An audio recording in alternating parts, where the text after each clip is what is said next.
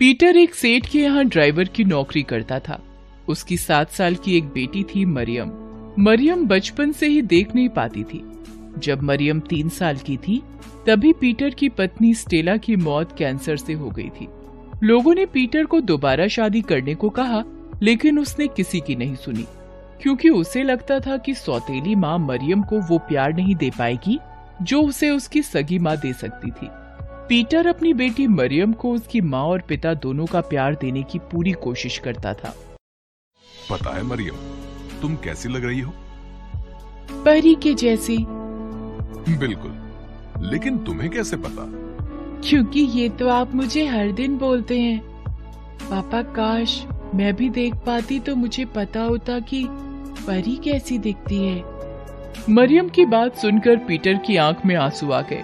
वो उसे गले से लगा लेता है। पीटर हर दिन मरियम का नाश्ता बनाता, उसे तैयार करता, फिर वो ड्यूटी पर जाता। ये सब करने में उसे कभी कभी देर भी हो जाती, लेकिन उसके सेठ बहुत अच्छे थे। वो उसकी परेशानी समझते थे, इसलिए उसे कुछ नहीं बोलते थे। क्रिसमस के कुछ दिनों पहले की बात है। सेठ जी कुछ दिनों के लिए विदेश गए हुए थे। इस कारण पीटर सेठ के बेटे की गाड़ी चला रहा था। एक दिन पीटर ड्यूटी पर लेट पहुँचा।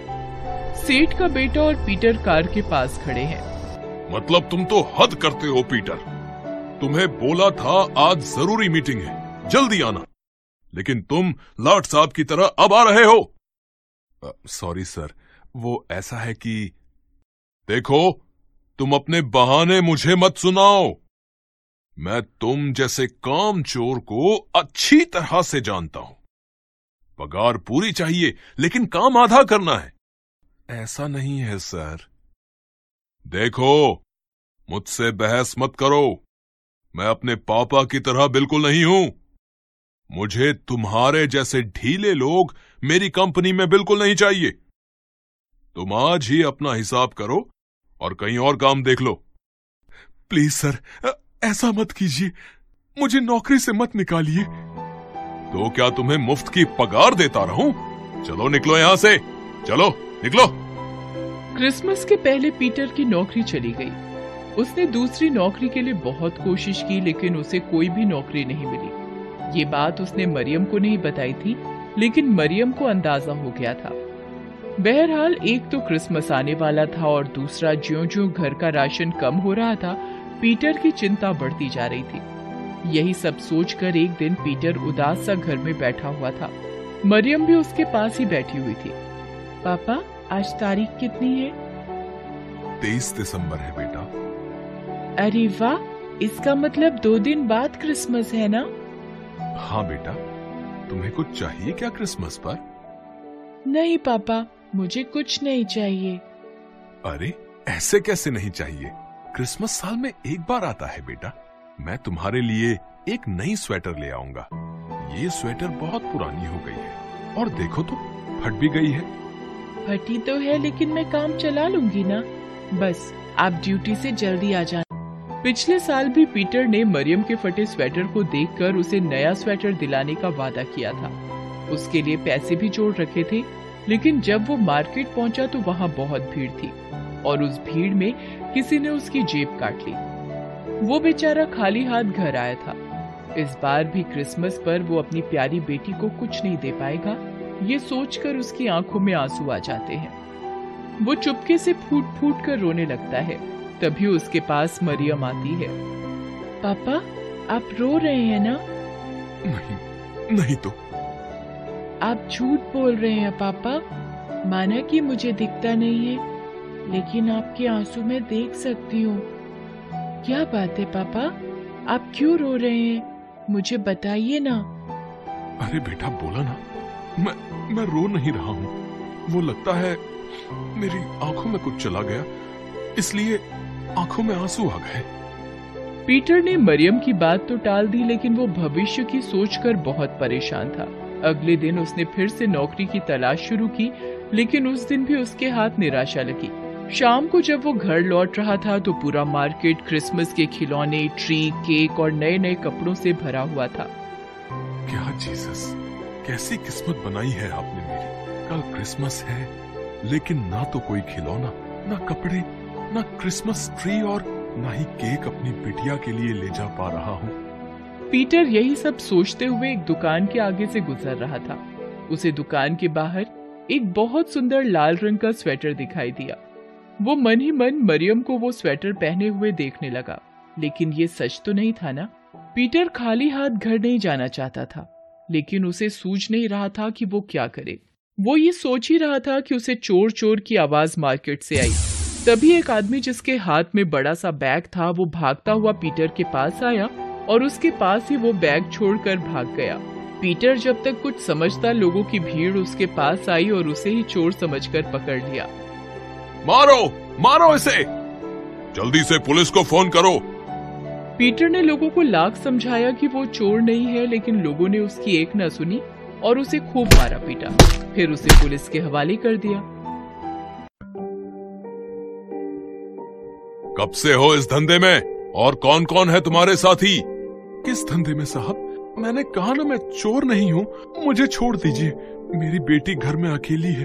वो बेचारी देख भी नहीं सकती। प्लीज़ मुझे घर जाने दीजिए ना। झूठ बोलना बंद करो। चोरी करने के पहले बेटी का ख्याल नहीं आया तुम्हें? रुपयों से भरा बैग लिए तुम्हें लोगों ने रंगे हाथों पकड़ा और तुम कह रहे हो तुम चोर नहीं हो। साहब कभी कभी आँख का देखा भी तो सच नहीं होता। तुम मुझे ज़्यादा ज्ञान मत दो। तुम जैसे शातिर चोरों का मुँह कैसे खुलवाना है, ये मुझे पता है। इंस्पेक्टर साहब ने फिर से उसकी पिटाई शुरू कर दी।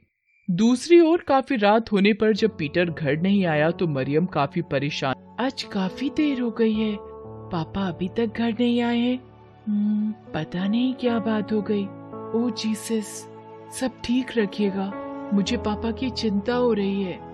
मरियम रात भर आँखें बंद कर जीसस से प्रेयर करती रही लेकिन रात से सुबह हो गई पीटर घर नहीं लौटा। अब तो मरियम का रोते रोते बुरा हाल हो गया। उसे कुछ समझ नहीं आ रहा था कि वो क्या करे। जीसस आप भी गरीबों की नहीं सुनते? चर्च के फादर कहते हैं कि सच्ची मन से की गई प्रार्थना का उत्तर आप देते हैं। मैंने तो पूरे मन से आपसे प्रेयर किया, लेकिन आपने कोई जवाब नहीं दिया। अगर आपको लगता है कि आपके बिना मैं अपने पापा को नहीं ढूंढ सकती तो ये आप गलत सोचते हैं। आखिरकार मरियम ने खुद ही अपने पापा को ढूँढने का फैसला किया और घर से निकल गई। मरियम अपने पापा के बिना कभी इस तरह घर से बाहर नहीं गई थी। उसे सड़क की भीड़ भाड़ का अंदाज़ा नहीं था। वो किसी तरह गिरते, संभलते अपने पापा का नाम पुकारते आगे बढ़ रही थी। दूसरी ओर पीटर भी मार खाते खाते बेहोश हो गया था। हवलदार, लगता है ये कुछ ज़्यादा ही शातिर है। बिल्कुल मुँह नहीं खोल रहा। कोई बात नहीं। इससे तो मैं बाद में निपटूँगा। इंस्पेक्टर साहब ने उस समय तो उसे छोड़ दिया, लेकिन शाम को फिर से पूछताछ करने की बात कहकर वो थाने से अपने घर जाने के लिए बाइक पर निकल गए। थोड़ी दूर पर उन्हें मरियम सड़क के किनारे बैठी हुई दिखाई दी। वो रोए भी जा रही थी। इंस्पेक्टर की बेटी भी मरियम की उम्र की ही थी, इसलिए उसे देखकर उन्हें दया आ गई और वो अपनी बाइक रोक कर उसके पास गए। तुम कौन हो बेटी? इस तरह रो क्यों रही हो? तुम मुझे बताओ, मैं तुम्हारी मदद करूँगा। आपको जीसस ने भेजा है क्या अंकल? जीसस? हाँ उन्होंने ही भेजा है। अब बताओ तुम क्यों रो रही हो? मेरा नाम मरियम है। मैं अपने पापा को खोज रही हूँ। वो कल रात से घर नहीं लौटे हैं। क्या नाम है तुम्हारे पापा का? कैसे दिखते हैं वो? तुम मुझे बताओ मैं उन्हें ढूंढूँगा। पीटर नाम है उनका। वो कैसे दिखते हैं वो मुझे पता नहीं। मैंने आज तक उन्हें नहीं देखा। अरे ऐसा कैसे हो सकता है? अच्छी भली तुम दिख रही हो और कहती हो कि तुमने अपने पापा को नहीं देखा। कभी कभी आँख का देखा भी सच नहीं होता है अंकल। मैं जन्म से ही नहीं देख सकती। इंस्पेक्टर ने जैसे ही मरियम की ये बात सुनी कि कभी कभी आँख का देखा भी सच नहीं होता है उसे थाने में बंद चोर की याद आई। उसने भी बिल्कुल यही बात कही थी। उसे ये भी याद आया कि उसने कहा था कि उसकी बेटी जो देख नहीं सकती वो उसका इंतज़ार कर रही होगी। ये सब सोचकर इंस्पेक्टर को बहुत ग्लानी महसूस होने लगी। वो मरियम को अपनी बाइक पर बिठाकर थाने ले आया। इंस्पेक्टर पीटर को हवालात से बाहर निकालता है। साहब आप फिर से मुझे मारेंगे। मुझे मत मारिए ना। मैंने सच में चोरी नहीं की है। प्लीज़ मुझे घर जाने दीजिए। अरे मैं तुम्हें नहीं मारूँगा। मैं तो तुम्हारे लिए क्रिसमस गिफ्ट लेकर आया हूँ। क्रिसमस गिफ्ट इसके बाद इंस्पेक्टर ने मरियम को आवाज़ लगाई। पुलिस थाने में मरियम को देखकर पीटर को अपनी आँखों पर भरोसा नहीं हुआ। उसने दौड़कर उसे गले लगा लिया। अरे मेरी परी यहाँ कैसे आ गई?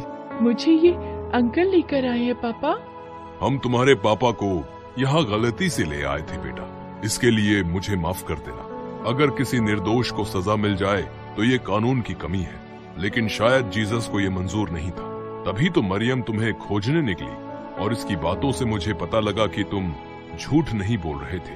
आई एम सॉरी शाम को पीटर मरियम के साथ चर्च गया और दिल से प्रार्थना की। आखिर जीसस ने उन्हें बड़ी मुसीबत से बचाया था। शाम को इंस्पेक्टर साहब भी चर्च आए थे। उन्होंने उन दोनों को मैरी क्रिसमस तो कहा ही साथ ही एक बड़ी खुशखबरी भी उन्हें दी। पीटर हमारे पुलिस विभाग में ड्राइवर की नौकरी की वैकेंसी निकली है। मैंने तुम्हारे नाम की सिफारिश की है। बस तुम्हें ड्राइविंग टेस्ट में पास होना होगा। पास कर जाओगे ना टेस्ट? ज़रूर पास करेंगे सर। पीटर ने ड्राइविंग टेस्ट पास कर लिया। अब वो पुलिस विभाग में ड्राइवर के पद पर काम करता है। इस क्रिसमस उसे ऐसा गिफ्ट मिला जो वो अपनी पूरी ज़िंदगी नहीं भूल सकता। Thanks for watching.